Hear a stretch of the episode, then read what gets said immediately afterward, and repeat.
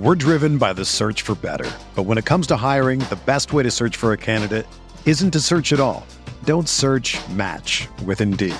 Indeed is your matching and hiring platform with over 350 million global monthly visitors, according to Indeed data, and a matching engine that helps you find quality candidates fast.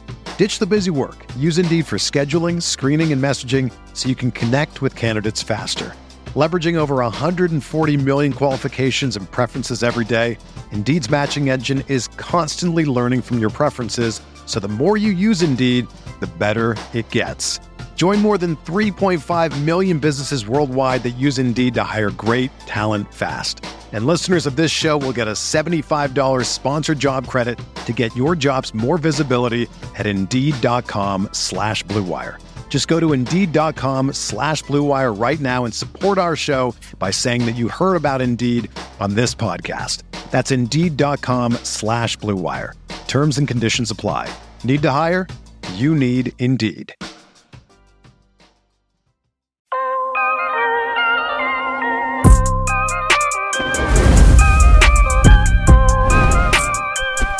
What's up, Chiefs Kingdom? Welcome to another episode of Outside the Trenches. We have got a special one for you tonight. I am BJ Kissel, joined as always by my co host, six year NFL veteran, two time K State All American, and final finalist for the Rimington Award back in 2000 something or other, Nick Leckey, down from Texas and K State. Nick, what's up, man?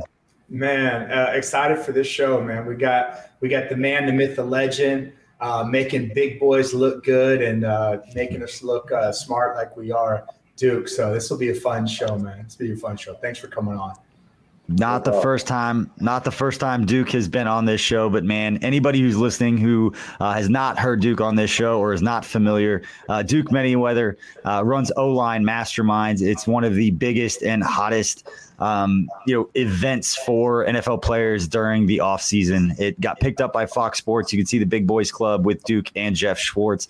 It is a phenomenal look at a positional group that has not gotten a lot of um, quality information put out there about how these guys not only go about their business, but about what their business is when they're out on the field. There's a lot more to it from a mental perspective and a technique perspective that we're really just scratching the surface on from a uh, from an informational, educational standpoint on the outside. And guys like Duke you, buddy, uh, you are doing uh, a lot of good work in educating people in a position that uh, really needs it. So thank you for joining the show. And obviously, you know, I'm a big supporter. We thank uh, you for providing that good information to everybody. Absolutely, guys. Thanks for having me on again. It's always uh, fun uh, to be able to come on outside the trenches. And it seems like just yesterday we were doing this from St. Joe's. two years ago. I guess that was uh, two or three years ago now, but um, you know, I'm actually happy to be able to do this from the comfort of my own home. Um, and um, I'm, I'm happy to be on. I think you guys hit the nail on the head in terms of everything that we're doing with O-line Masterminds and then kind of the Big Boys Club that uh, Jeff Schwartz and myself did. Uh, really, what we want to do is just um, shine, not really shine, but peel the curtain back just a little bit about the entire process and the lifestyle behind offensive alignment. And it was really Jeff's idea. He said, What if we peeled the curtain back during the transitional portion of these guys going from college superstars to, to like rookies and showing how you're involved with their process every step of the way from the mental part to the physical part to the actual tactical and craft part to the nutrition. And so that's kind of what we captured in the the Big Boys Club, where we started off. And one of the big things for me is I told the crew, I said, hey, if you guys are gonna come in and shoot this thing, we're gonna shoot it properly, which means that you're gonna be on my schedule, which means that you got to be in the gym at 5 a.m. Um, you know, when I'm at home eating, you know, we got to kind of. So they did a great job of doing that. Conrad did a great job, and then uh, Michael J. Loftus, who's won a bunch of Emmys and has produced um, a ton of 30 for 30s and other sports documentaries. Uh, we had an all star crew down here who did a phenomenal, phenomenal job. Um, but we captured exactly what we set out to do. And that was everything from 5 a.m. to 6 p.m. when we shut it down. And we shot for about three or four days here, just so guys can get, or guys and gals really can get just a really in-depth look of what these guys are going through, which would normally be a nine or 10 week program if in normal times with the combine, with since everything was pro day driven. Um, it was really, we had these guys for 14, 15, 16, 17 weeks. So a lot more time to, to really hone in and get guys healthy, to really identify and evaluate some areas for improvement. Um, and then also just to continue to bolster uh, some of these guys' uh, unique things that make them special. And that's really what we sought out to do with the Big Boys Club. And it's really the template that we use for um, every level of development, whether we're talking about O-line masterminds, whether we're talking about even some of the college and high school stuff that we do with uh, Nike and the Final Five. Yeah, I like I said, anybody who's been listening to this show knows the the support that you've had and, and guys that they're familiar with here in Chiefs Kingdom, whether it was Mitch Schwartz, um, obviously familiar with Jeff Schwartz as well, but Jeff Allen is a guy. Cam Erving is a guy that you've worked with. There are a lot of players that Chiefs fans would be familiar with, knowing that you were the guy helping these guys during the offseason at different points in which they needed to to clean up some stuff or need somebody to help prove, improve their technique. That um, that's kind of the space that you play in, and it's going to be a, a you're going to be a name that a lot of Chiefs fans are going to be paying attention to for a very long time because of a couple of the the young guys that you were training and that were a part of that big boys club. And we're going to get to that because they had a lot of eyes on them for Chiefs Kingdom. Talking Creed Humphrey, the center and right guard Trey Smith.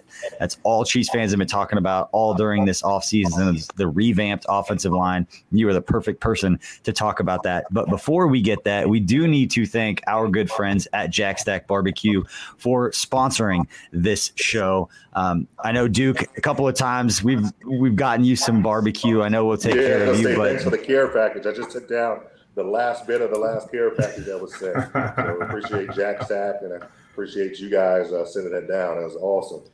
We want to take care of the people that take care of our people. And our people are Creed Humphrey and Trey Smith. And we know they take care of the people or the person and Patrick Mahomes. So take care of the guy who takes care of the guys who takes care of the guy. Uh, it was kind of the spirit behind that. But I'm glad you got it. Glad uh, Jack Stack was able to take care of you. And they're a great sponsor for us, allowing us to be able to do things like that and all the great work that they do in the community. So whether you're in Kansas City or you live around the country, jackstackbbq.com, they can ship it all over the place. And it still turns turns out pretty good because we shipped it down to Texas and got uh, Duke taken care of, man. But uh, Nick, this is where I want you and Duke to talk because you guys played. Um, Nick, you played at this level. Duke, you're training guys um, at the highest level in this game, from O line masterminds to all these young guys that are going to revamp this offensive line for the future. But I wanted you guys just to kind of ping pong back and forth on what you were looking for on Saturday night with the Chiefs offensive line, where there's Orlando Brown, Thuney, and then the young guys and Lucas Niang there on right tackle. What stood out to you? And in particular, once you get through that, because that's a loaded question, uh, I want your take, Duke, um, on Trey and Creed and what you saw from them as a very hypercritical eye, knowing exactly what they're supposed to be doing and how you felt about that. But um, Nick, I want you to go first and, and, and, just kind of what you guys were looking, uh, set that up for you. So, like, uh, like first of all, like Duke. Uh, first, if you don't know, if you're listening right now, Duke is the guy. Duke, Duke has has has built a, a beautiful um, uh, playground for for big guys to come down. And and I like what what he said earlier about about peeling back that curtain because as O linemen, we don't want the spotlight, but but we want we want people to peel the, the curtain back to show you, man, this shit is hard work and and you got five guys who got to be in sync every damn play, or you know, one die, we all die. So so Duke Duke is the guru. He is the man. He's working with every All Pro offensive lineman. You know, they know to go to Frisco to get their mind right to share information. So that's Duke's background. Um, Duke. Doing big things, man. Um, I'm so happy for you. But with this Chiefs O line, have you ever seen an O line get just revamped, like not even one starter. Have you ever seen that? Never seen it. And like to piggyback off of that, um, it's funny. I mean, of course, we talk about the ties that I've had to the Chiefs over the last couple of years. Well, shoot, dating back to 2012, 2013. And of course, I've got a great uh, friendship and working relationship with Coach Heck. Um, mm-hmm. You know, I was down in training camp for a week uh, a couple of years ago uh, just kind of helping out uh, with Coach Heck and, and, things of that nature. And it's funny because all of a sudden, you know, Jeff Schwartz leaves or retires. You know, Jeff Allen retires. Cam Erving goes on and does his thing. Uh, Mitch is released, and all of a sudden it's like, oh shoot, like that connection isn't there anymore. Not so fast, my friend. Uh, two of the young guys, Trey and Creed, right back at it. So it, it's like some things are just meant to be, man. And um, you know, Trey and Creed were really close throughout our process, uh, what we call our rookie transitional program. I don't like calling it combine training because we try to prepare guys to make the splash that you're seeing these guys make right now. It's not by mistake. It's we prepare for this. We prepare to check the box at their combine and pro days. Uh, but what the ultimate goal is to come out here and be able to step right in and give people hell in camp and give people hell throughout the season. So that's really what the that's what the goal always is. Um, but the cool thing is, is like those guys were really close, and they they scour Dallas, and they they would go and look for the best barbecue places weekly, and so they would go to, they would go to Hutchins Barbecue. They would go to all kind of places here in Dallas, um, and that was kind of their thing. So when they ended up back together, first thing I thought about, I said, "Oh shit." the barbecue tour continues. And, and I text both of them. That's I right. Jack Stack, Jack Stack, burn ends, and beef ribs. That's yeah. yeah, is that, that's but, exactly uh, It's about the same time I texted Brian and I was like, I need Creed's address. We're going to send him some barbecue. So he did that too. Yeah, yeah, absolutely. And so to answer your question, though, uh, no, I've never seen an O line overhauled in this manner. And not only overhauled, um, you, we've got, we're, I'm trying to think of the month, the time frame, but we're less than 24 months removed from a Super Bowl championship. Mm-hmm. You know, with the O line, and you look at, you know, Mitch being gone. You look at uh, Fish being gone. You look at, you know, um, some of the key pieces to the interior offensive line all gone or really fighting for roster spots right now. Um, and so this is completely going to be a new look team. Um, I think last year during the playoffs, we kind of saw the importance of having a healthy O line um, and then really addressing and revamping. Um, so I think that Veach did a great job of not only drafting, but then bringing in um, some veteran presence. Yeah. And it's going to create a hell of a competition. It's creating competition because you got guys that have played and started significant games for Kansas City that are, are pretty much on the outside looking in right yeah. now, you know. Um, so that's a situation that not many people, not many teams can say, and you welcome it because within that competition being fostered, we hear the term "iron sharpens iron." Uh, that's 100% true because not only are you playing against tremendous defensive linemen that Kansas City has, but then you're also being pushed from behind as well because the guy behind you is can be just as capable as starting and contributing games as you. So it ends up being an uh, interesting dynamic, um, and I was very uh, excited to kind of see that unit. Didn't matter who they played against; I just kind of want to see them. So here's th- another thing too, and Nick, you'll know this. I don't get caught up in who teams play like play against in preseason in terms of oh they're playing against the twos and threes. Okay, because no, no matter who you're playing against, there's some things that I want to see from the unit that that is not dictated by who they play against, and that getting off the football. All right, what does the technique look like? All right, what does the the finish and the hustle look like? Are there mental errors?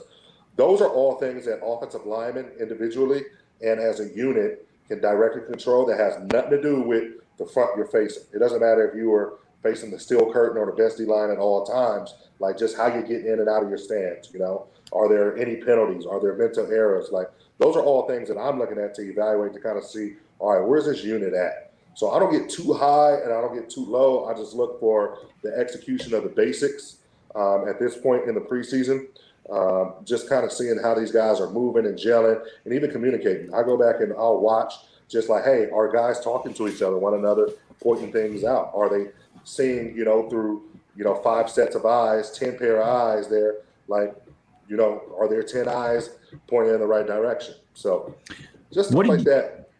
What did you see specifically? I know it was just 11 plays that those guys were out there. I saw it from the very beginning just because I've watched so many Chiefs games lately that when Clyde Edwards Helaire got to the second level and no one was within like three yards of him off the right guard, I was like, holy cow, that that looks different than it has in the past. The thing that stuck out to me the most, and Nick, you can you can is the command of pushing the point of attack, but more so the physicality. I saw physicality across the board from all five guys that just absolutely got off the rock. Now, we've seen that in the past. We've seen the Super Bowl year, you know, we saw, you know, that O line getting after people. We even saw it last year, but what ends up happening is when guys start to shuffle in and out, some injuries, you know, it isn't that consistent force. You know, this year it looked like that this brand of football that we're going to see this Kansas City Chiefs offensive line play is going to be mm-hmm. at the end of the day, we're going to beat the hell out of you. You mm-hmm. know, and I think that when you go in with that mentality of just wanting to, you know, execute but beating the hell out of people, that carries you a long way. You know, um, so I was excited to see that. Um, it was evident right off the bat, like you said, um, when you got uh, Clyde Edward-Helaire getting into the second level and like really untouched for four yards just because the point of attack was displaced so much.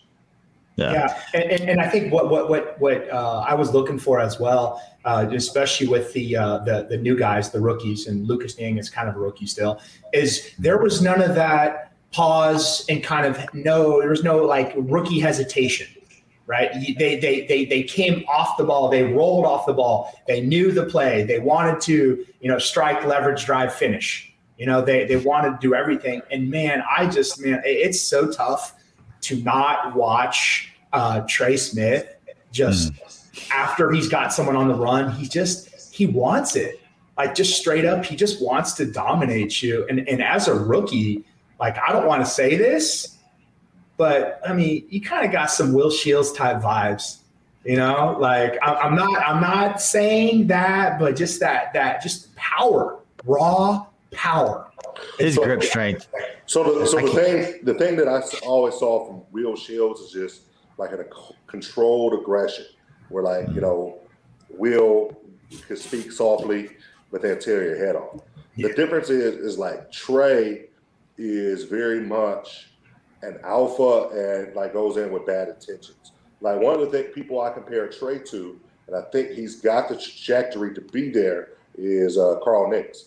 I think I see a lot of Carl Nicks out of Trey, um, and I would love if Trey's career in terms of on field trended in the way that Carl Nicks did without the injuries. Yeah, uh, yeah. Carl Nicks was one of the biggest guys at guard at 6'5", 6'6", you know, 335, come off the ball with bad intentions, very mobile, very athletic and agile. Um, but you know, people started to compare him to Larry Allen at one point before he got hurt. Now, again, it's so early on. We don't want to, you know, unfairly Correct. place those expectations upon Trey. Yeah. Uh, but there's flashes of those, and I think I truly believe that success does leave clues, and um, you can kind of see it with him. And the thing that has me most excited, I told Trey this during the draft when you know almost everybody had a first round grade on Trey and because of medical, he slipped, you know, slipped tremendously. And quite frankly, he's probably going to be mad that I'm sharing this, but he was freaking out. He was freaking out. He was like, man, what if I never play again? I said, Trey, I said, one thing that the NFL knows is talent. I said, and you're going to end up in a situation that you could have never dreamed about.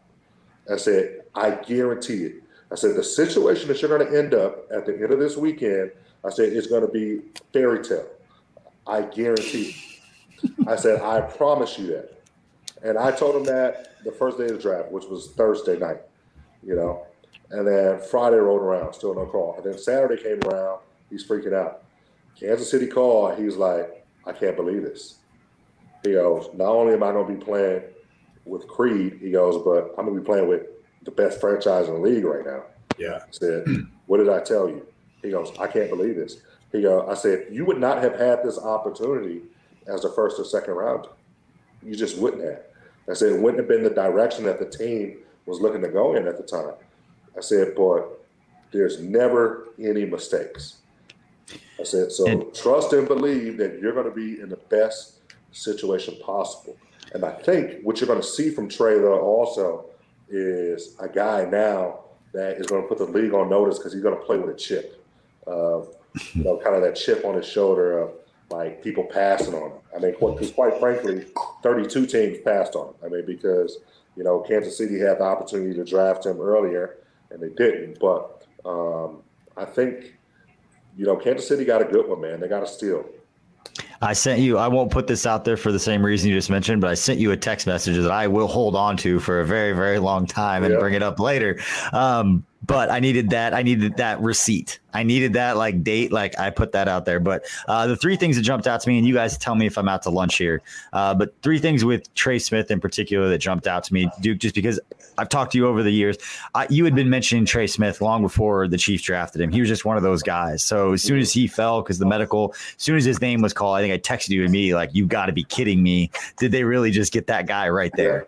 But the things that jumped out to me for Laurent Duvernay Tardif, who we know is a player that Andy Reid has liked since the moment they drafted him out of McGill College, which is the same college up in Canada that Andy Reid's, uh, excuse me, Andy Reid's mom went to and got her degree in radiation and all of that. He had that that personal relationship with LDT, gets drafted, sixth rounder, is not put on the practice squad, is on the eligible and then inactive every single week his rookie year because they didn't want to lose him because they yep. knew that they liked him. They liked his attitude. They liked the way that he finished plays. So this isn't a player that they wanted to not that they wanted to bring in a replacement like a Trey Smith. So when Trey Smith shows up, six round pick, and starts getting first team reps immediately and then doesn't give those up, that did not, that is not a normal thing under Andy Reid. In the time that I saw guys like Mitch Morse, guys who were drafted higher, they weren't handed some of those positions as quickly as Trey was, let alone having a guy like LDT. And granted, he opted out, but still having a guy like LDT with that number of snaps underneath him. You know, it's similar with Creed Humphrey with uh, with Austin Blythe being there. And if Austin Reiter was there, it would have been kind of similar. It would have been interesting to see how many snaps the veteran gets before they move to the young guy. It just seems like they made that decision to go to him really, really early. And that's unique for Andy Reid just based on kind of what I saw. But the other thing that jumped out, and I don't know how to tell you this, but I don't know what Trey Smith's grip strength is, but, and I'm not going to pretend to know the technique of what guys are doing. All I know is when I watched that game, when he put his hands on guys, they went where he wanted them to go, including a couple of times where he was just done and just kind of went like that, throws a guy on the ground, and you lose perspective that he just tossed somebody who probably weighs 300 pounds and is also a monster of a human being. So that was great to see. And Duke, I want to set you up for this because the only offensive lineman I remember, and it's different watching Eric Fisher down block. You see like the physicality. So I'm not saying these guys aren't physical, but that mental, like I'm going to beat this guy off the ball. I always saw a lot of athletic guys who could get in space under Andy Reid, who could get out and move. Not necessarily the I'm going to line up and move this guy until they got Kelechi Osemele before he got hurt. That was the first guy that I remember seeing like this guy's moving bodies off the line of scrimmage. So when I saw Trey, I don't want to compare him as players, but as far as like skill sets under Andy Reid, Osemele felt like the first guy that I remember having what I've now saw after the first preseason game with Trey Smith. Yeah, and, and that that's really just a mindset thing in terms of I want to come off the ball and impose my will. And I think KO that's that's been KO's brand of football his entire career. I think what you're going to get with Trey is you're going to get that, but then you're also going to get somebody that's really technically savvy. Uh, because there was many times that uh, you know Kelechi doesn't truly play with, um, you know, a basis of like a skill set and technique. He's more of a brawler. Uh, mm-hmm. Just gets the job done. Uh, but Trey is going to be very clear about the things that he does with his hands and his sets, and he's going to be able to explain and walk you through why he does what he does. And um, to me, that's one of the things that we try to make sure that we do in our developmental process is getting the guys to understand the why um, and then when we train, we don't just do drills. We put them in situations where they kind of have to problem solve and figure things out um, that would present themselves in real live game situations. And I think that's why you see guys like Creed and Trey come in and have success um, immediately is because the way we train is just is is different in terms of actually getting these guys football reps. And so mm-hmm. everybody always says there's no such thing as being in football shape until you actually get out there. Well, I don't. I I think I've, we've kind of disproven that because we try to get guys mentally in football shape and then physically and tactically. And the only way you can do that is presenting some of the same type of issues that they're going to need to problem solve on the field. So we try to do that in training a lot when we talk about our skill work. Um, but um, another cool thing that you kind of touched on there in terms of the three observations is that kind of a perfect storm because yes, we had uh, Laurent. Uh, he, he, Larry opted out last year, and then mm-hmm. all of a sudden there's a big splash in free agency. You get an Orlando Brown, you get a Joe Thuney, and then you sign Kyle Long, get him out, and Kyle was looking great. You know, a healthy Kyle Long, unfortunate injury. You kind of look at a perfect storm here sure. in terms of Trey falling to the sixth round. Ended up, and then all of a sudden you go, well, shit sixth round, but now you've got Larry coming back. You got uh, you've got uh, Kyle there. Like, where does Trey fit in? He's going to play tackle. Then all of a sudden, it's like the floodgates open. Kyle gets hurt. You know, Trey's right there, not missing a beat. Um, you finally get Larry down into you know mini camp, but at that point, you know, just that opening that kind of Kyle left allowed Trey to do exactly what we hope that we all can do in every aspect of life. All we can ever ask for is an opportunity and then take advantage of that opportunity once it's presented to us. And so you got to root for a guy like that that took full advantage of the opportunity that he was given because who knows, it could have been um, a short window for that opportunity where we could be talking about, you know, Larry back into the starting lineup, or let's say Kyle didn't get hurt. You know, we may not know anything about Trey Smith until later in the season or maybe two years from now. I've never asked you this before, real quick, Duke. I've never asked you this before, but I, I love the fact that we do have the young Chiefs now. That you're gonna, we could keep talking about Chiefs guys for the years, but just what does it mean to you to to train these guys and, to be the guy behind the scenes doing a lot of the dirty work with the technique that people don't understand. You get on social media and people are telling you how to how things work around your job, but uh, you're you're the thankless guy behind a thankless group of people. like it's it's so unique and just where does the the intrinsic motivation come from you and what does it mean to you to flip on a TV on Saturday night and see Patrick Mahomes taking a snap from a guy that you train next to another guy you train moving bodies and finding success? Success? For me, and I've always been this way, you guys kind of have gotten to know me a little bit. What I do, I like to do unconditionally.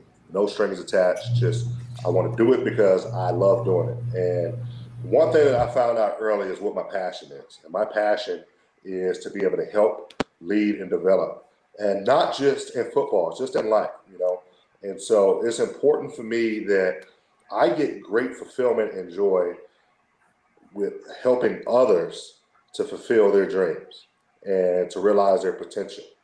Because I look at along my journey in life in football, um, there was a lot of people that did, that did not believe in me. There's a lot of people that felt like that um, I was reaching too much for uh, what I had envisioned of what I wanted. But the small amount and the, the, the nucleus of the people that stuck in my corner and helped me mm-hmm all display these characteristics of wanting to see me realize my potential. And they told me the things that I needed to know, not necessarily what I wanted to hear, but needed to know along the journey. And so I kind of, again, I took that same template and apply it right back into working with these guys. Being able to understand that that they're going to follow my lead because I'm going to be 100% and authentically myself if I don't know something, I'm not going to bullshit them. I'm going to tell them I don't know, and I'll find the answer. Um, and then I'm going to show them that I care about them as people and their best mm-hmm. interest first, which makes the O line development very easy. Because one of the worst things that leaders can do, especially ineffective and toxic leaders, is pretend to act like that the people that they're leading don't know they have flaws. They try to be too perfect. And as soon as you do that, the people that you lead know your flaws better than you do because they see it. They see your shortcomings. So it's up to you to own those. It's up to you to take full responsibility of saying, hey, here's where I'm lacking, but here's what I'm going to be able to provide for you as a leader because this is what you're coming to me for. And so I try to keep that approach every single day. And so I don't know if this was on the pod when we talked about earlier, just kind of rehab and my process of coming back from this knee surgery. I said something and I made I met this. It was important for me to be up, moving, seen um, immediately after I got hurt and immediately after surgery because my guys always show up for me.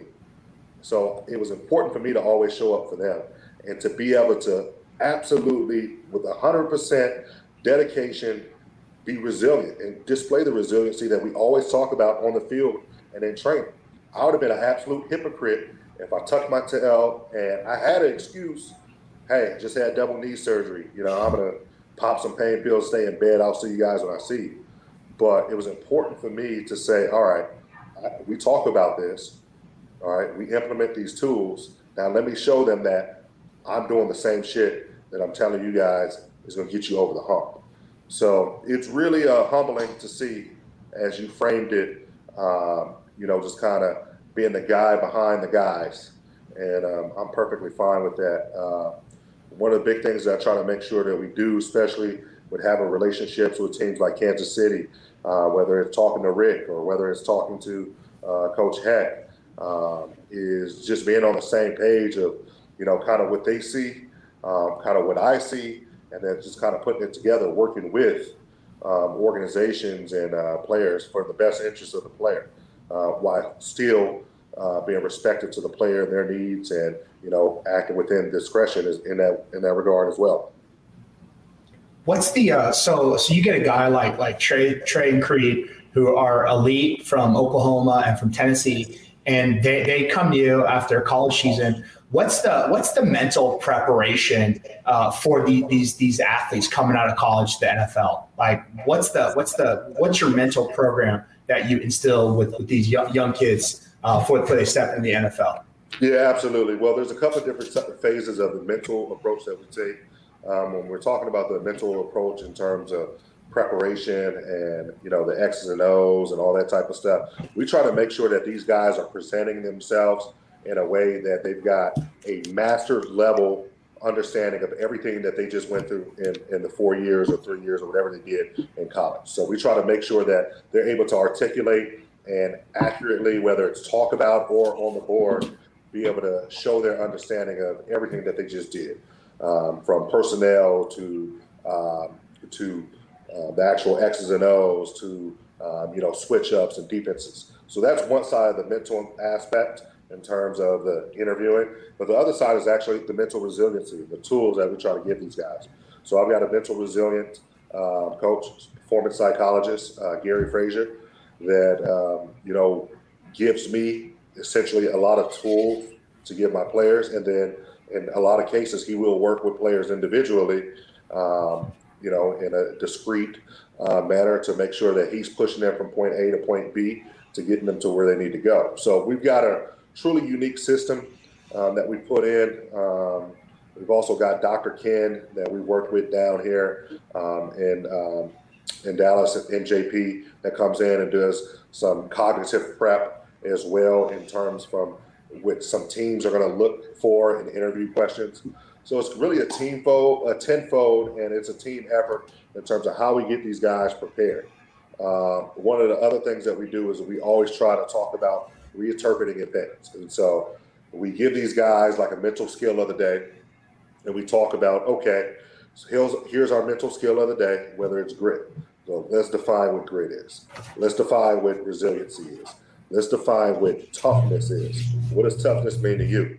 All right. And then we talk about reinterpreting events.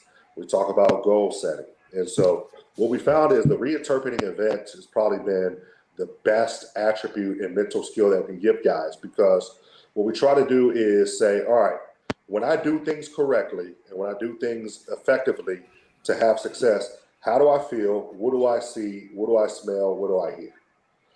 Use the senses to understand what that feeling is when you do things right. And so once we get there, whether we're talking about doing a, a set in the weight room um, or doing like a combo exercise or then taking that into the turf and doing actual football stuff. What do I hear? What do I see? What do I smell? What do I feel? Just kind of reinterpreting those things. So that's part of our damn routine every single day. from the dynamic warm up to you know some of the prep work we do to on the field with the skill work to running to conditioning to in the weight room. We're always throwing those cues back at them. We're always throwing those mental skills and challenging them to find out how to plug those back in to what their preparation is. And then we ask a simple question What has your preparation prepared you for? And we ask that all the time because we know that we've given these guys these tools that they're it's up to them to plug them back into their workouts, plug them back into their process. And then we ask a simple question every now and then What has your preparation prepared you for? And hmm. only you can really define that and really talk about what it is that you've put in and what the output of that is going to be. Man, I can't. The more you get into this, I can't tell you how much I respect the way that you go about every ask. You're not just telling them how many reps on the bench to do and working on technique. You are taking care of these guys at every level. And I love what you said earlier because it reminds me of something that I heard from one of my coaches once, and that you know players have to know that you care before they care what you know. Yep. And it stood with me. And another thing that's going to stick with me and all of the people listening to this show is they need to know that I don't care for the name of the next segment. And that is Blind Nil. That is Nick's segment. And we are at a time for that. We've been talking a lot about. That was a great segue, Nick. I'm pretty good at this sometimes. Is that what you were going to say? That was really good. Yeah. Thank you. That was solid. So, we're going to spend uh, about five minutes each on a topic that uh, each one of us has brought in. Uh, we do not know the topics that we have each brought in. We're going to sp- spend about five minutes since we just went about 30 on football. Spend the next five minutes on these topics. Nick, I'm going to let you go first on blind nil just because it's it's your it's your segment. It's your stupid name. All right. So duke duke I'll, I'll, give you a chance to answer first and bj can can tackle this blind nil question. And we're, we're sticking with the o-line theme and, and it's something to me that's just bugging the shit out of me. Um, what is the deal and i know it's a copycat league in twitter what is the deal with this narrative. I almost swore. Um, the narrative. I'm trying. Uh, my, my my daughter said to work on that, so that's why I'm working on it. Duke, by the way. Uh, why the Orlando Brown narrative that he can't pass pro? What, where did this come into? Where the hell did this come into existence? Like I just don't get it. Like I don't get it. What so, is that? So when you have big guys like Orlando Brown or Mekhi Becton or even Geoff Schwartz, there's always a narrative that two things. One, they're better run blockers than pass blockers. That's number one. And then two, two, uh, well, actually, let's go being better run blockers than pass blockers. Big, physical, they're a gap scheme player. okay. and then the second thing is is that you know uh, you know, they can't pass block. You know, they just they just they get beat with speed, and then you start to unpack it and go, well, first of all, like for instance, Geoff, like Geoff's best blocking is in zone scheme. Orlando Brown can do everything, gap scheme, zone blocking, he can do it all. And then it's like, all right, now pull up the clips of him getting beat around the edge. At what point did he was not able to handle speed? Um, the next thing is, is I think we got to take a grain of salt, take camp reports and even camp clips with a grain of salt, because camp clips, beat writers, like it's the dog days of summer. It's Groundhog Day. After day five, practice five or six, like they're going to report the same things over and over again, and it's either going to get lost or they're going to make it stand out. And you know, there's a common th- commonality here of posting clips from O line and just getting beat, you know. But there's no context there. It's like, all right, now what is Orlando working on right there? Is he working on jump set? Is he working on flashing? Um, and at the end of the day, practice is the time to get beat in those situations, especially in one on ones, because that's when you figure out what you can do, what you can't do, what you need to clean up. If you're trying to be perfect in practice, it defeats the whole point of practice. The mindset going into practice needs to be practicing with intent. you know, and keeping that intent of, hey, this is what I'm trying to get done. This is what I'm trying to accomplish for this practice. If we do that, it doesn't fucking matter. I don't know if I can say it. It doesn't yeah, matter. You can, you can say whatever the fuck you want. it doesn't matter what people on Twitter have to say. As long as the intent is there and you, your coach, and the rest of everybody within the organization knows what that intent was. It doesn't matter what I think on the outside looking in. It doesn't matter what anybody retweeting and it just doesn't matter. But yeah. I don't know, man. Um, it it's turned into a echo chamber on Twitter with stuff like that, and I think it's purposely done just to annoy the hell out of me. Here, I, will unpack this a little bit too because I have a different, I have a little different perspective, and it's just one of those. It is what it's just going to end up like it is kind of what it is. In that NFL is so popular, people are so starving for information that you put out a clip from training camp. Everybody that's watching that, the reason they get twenty five thousand views and Eddie High and everybody going out to training camp that's got their phones out that are putting all these clips out it's just it shows you the excitement and the popularity of the game and you can't control the education is not going to go as fast as the excitement is of what it is. And so i think there's this fine line of putting out every clip and trying to give some sort of context and information while not having to put a disclaimer every time of what you guys are saying of they're working on stuff. I think that should always be in there because it's hard with a certain number of characters. But I think it's just one of those. There's so much information that people want to see so much. They want every single clip that when you put some sort of information out there about it, you have to be very careful about what you say. And if you're going to make big statements based on one clip, that's that's never going to be good. I don't care who the clip is of. I don't care what the clip is of.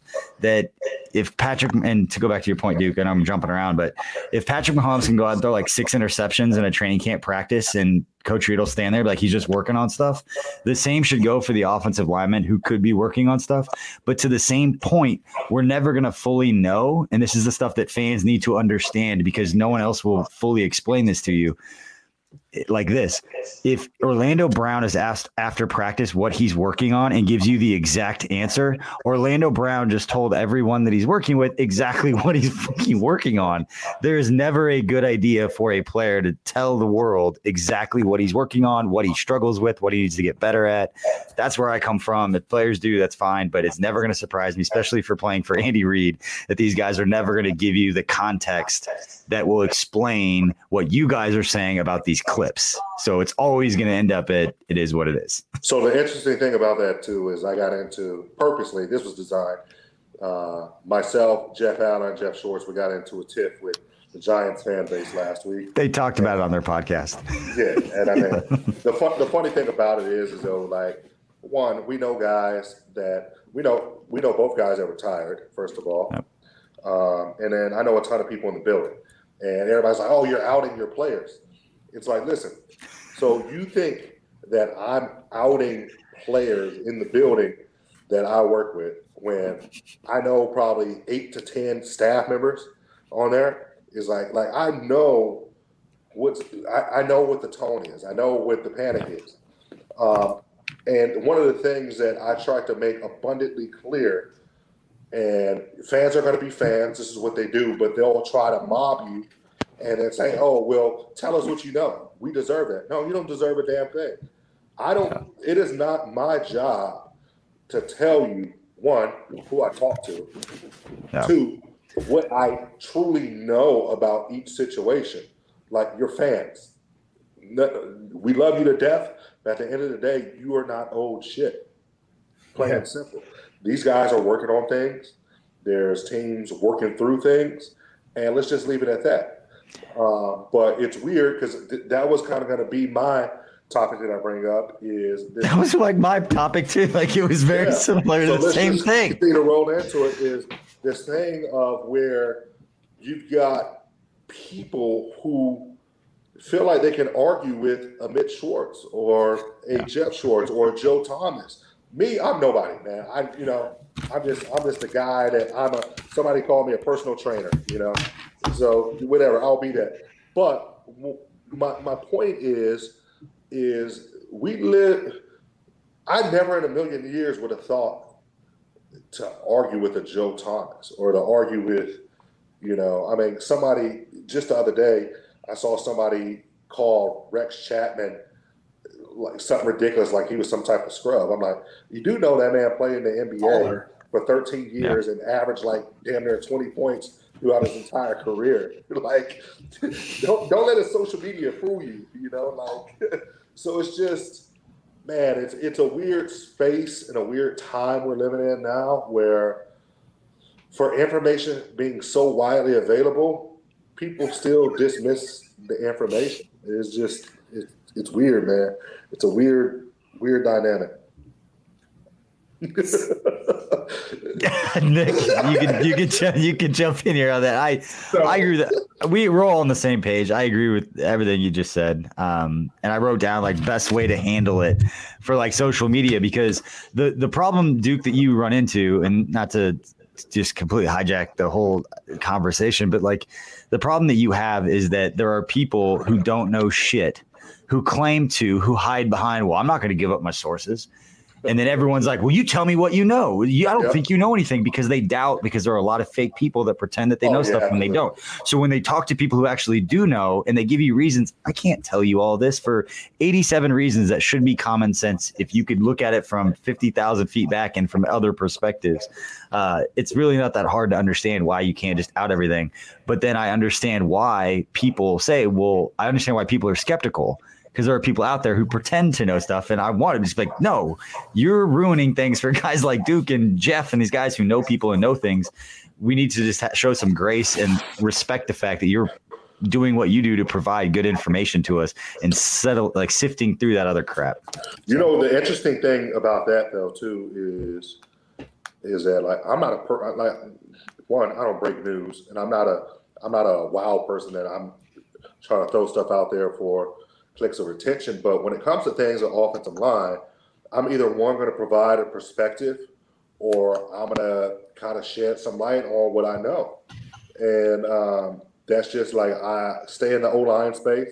That's where I operate in. And so uh, one of the things that it just it kind of drives you crazy here is that like like yes, I get it. Like there's some people out there that pretend to know they don't know anything. But it's like, listen, like there's certain aspect. Like if I'm going to say something O line regard, there's probably something to it.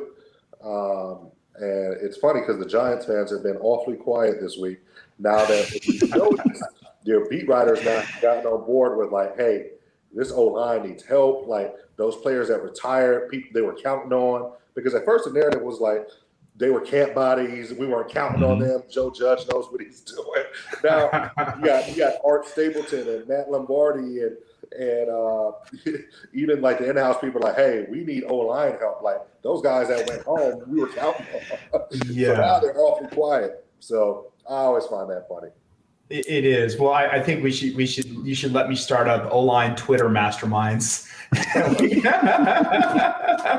can, I, can, educate people. I, well, I, I think I think what it stems from is is people people don't watch film in, in its entirety. Like people watch like highlights and then they kind of make these evaluations based off highlights. And I think that's the most incorrect way to evaluate talent. Like that's like like when, when the Chiefs drafted, you know, Creed and Trey. I went back to I, I looked at okay, what what's going to be Creed's toughest game that'll be similar, and that was their bowl game uh, versus Florida. Florida, because you know Florida always be putting out monsters on defense, and that'll be your, your similar. And I'm like, okay, how did he do? And, and he did fantastic.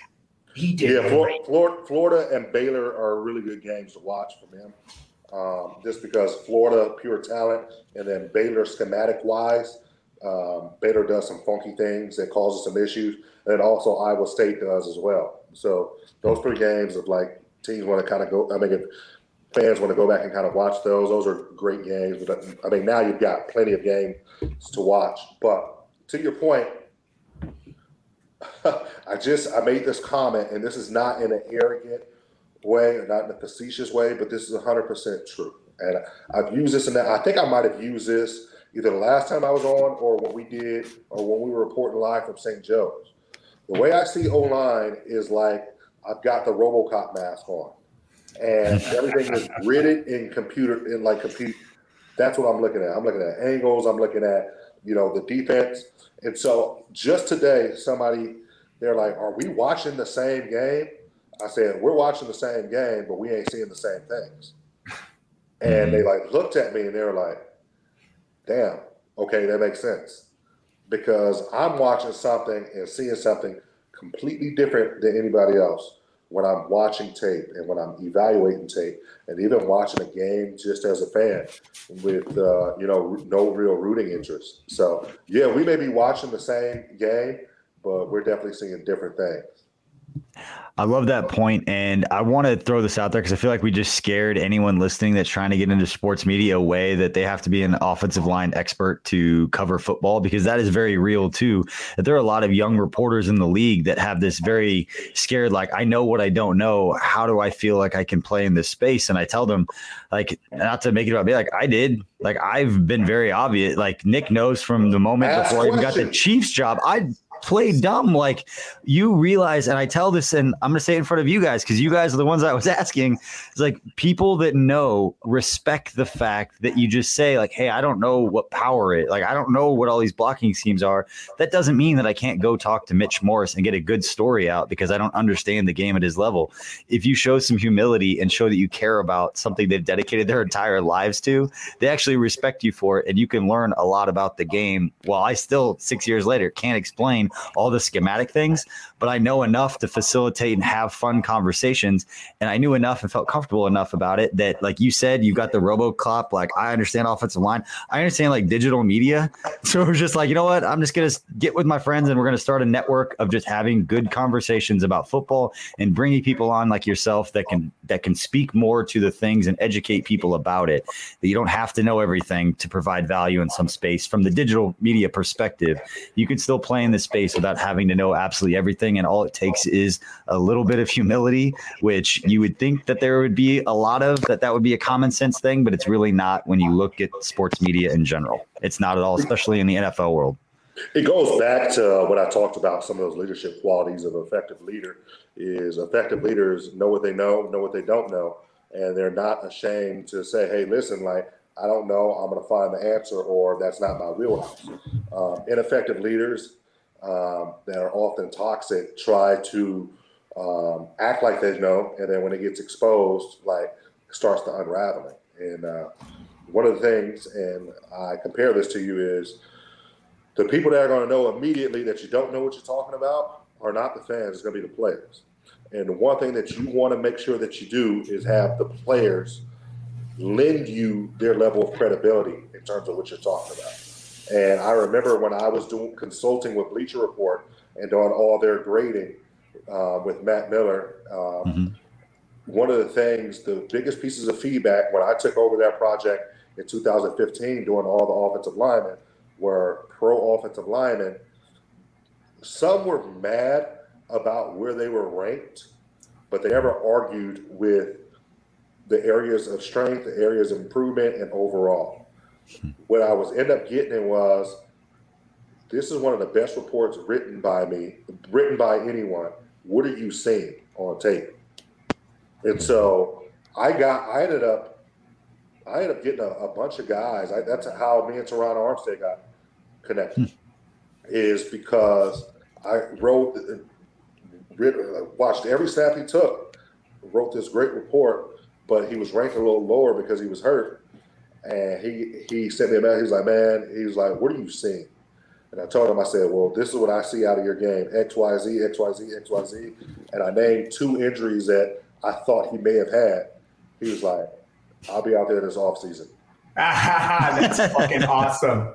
Seriously. That is awesome. That is awesome. That and and and and and, and if you're listening, um, that is that is bizarro for for a, a guy of, of you know pedigree to reach out. I mean, based off of what you read, and you're like, God, this guy is spot on. Like, how do I how do I improve this? That's amazing. Well, because the first reaction that these guys get is like, man, these guys ranking me. Who the f is this guy? Mm-hmm. And then some are going to just leave it at that. Like, oh, he doesn't know what he's talking about. But then you're going to get guys that actually read stuff, and they're going to, oh shit. Mm-hmm. It's legit. Yeah, and I, I had that. And let me. Here's another thing.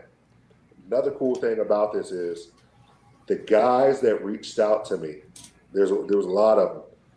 Oftentimes are the elite guys, the guys that are like bottom of the barrel, and I hate saying that, but like guys are like fighting to hold on. A lot of guys that are not in the league are the ones that argued with it and then dismissed it. The guys that are like still playing high level football, they wanted to know what I saw, how I saw it, and like what was next. And there was probably about 10 or 15 guys like that that are still playing, still playing at a very high level that were like, yo, what are you seeing? Because like you're right, but like how do you see that? You know? So I'm gonna I thought I thought that was cool.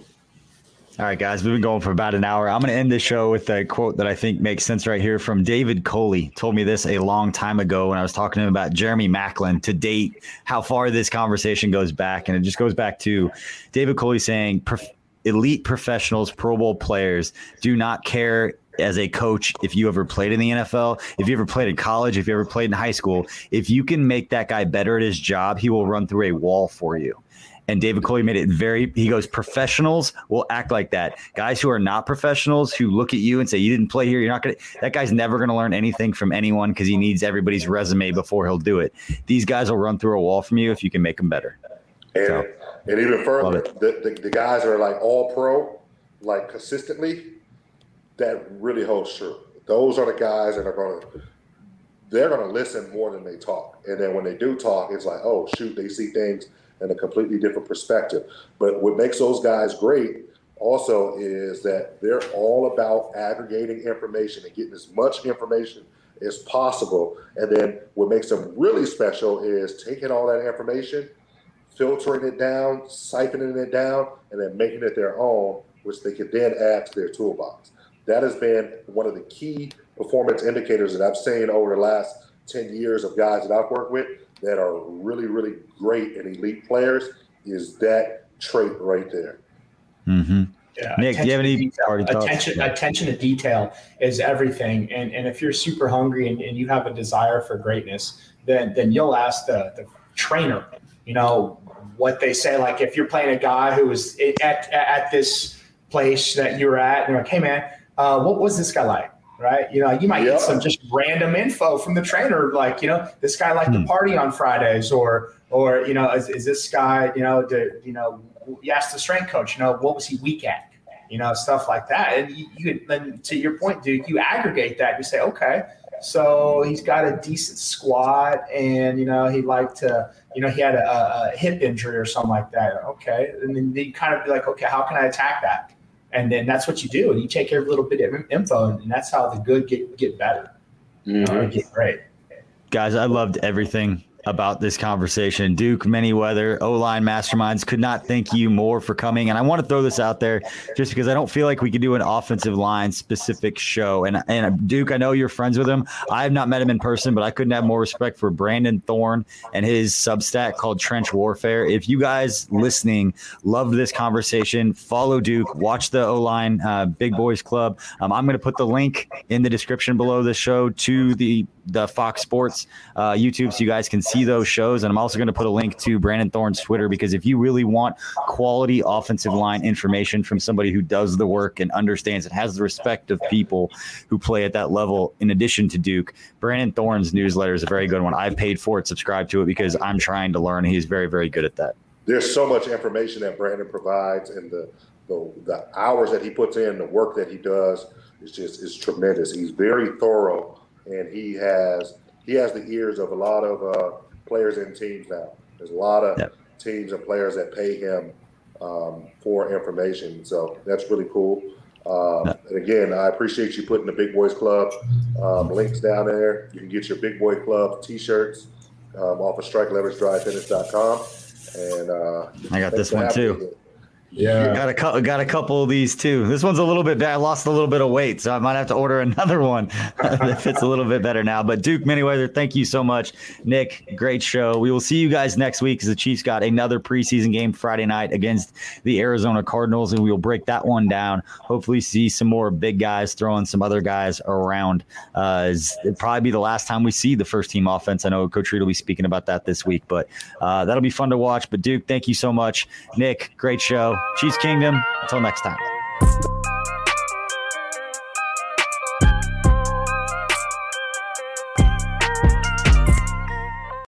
It's happening daily. We're being conned by the institutions we used to trust. The mainstream media is distracting us with meaningless headlines instead of focusing on the harsh realities facing American families. Time is short before something big happens, and that's why so many folks are preparing. They're becoming self reliant by investing in emergency food storage from My Patriot Supply. Go to mypatriotsupply.com and secure four week emergency food kits for each member of your family. Each kit contains tasty breakfasts, lunches, and dinners, averaging over 2,000 calories per day. Save $50 on each four week food kit you purchase. Plus, get free shipping on Ready Hour four week emergency food kits. You're not ready if it's not Ready Hour foods. At My Patriot Supply, you can also get solar power generators, water filtration units, heirloom seeds, and survival gear.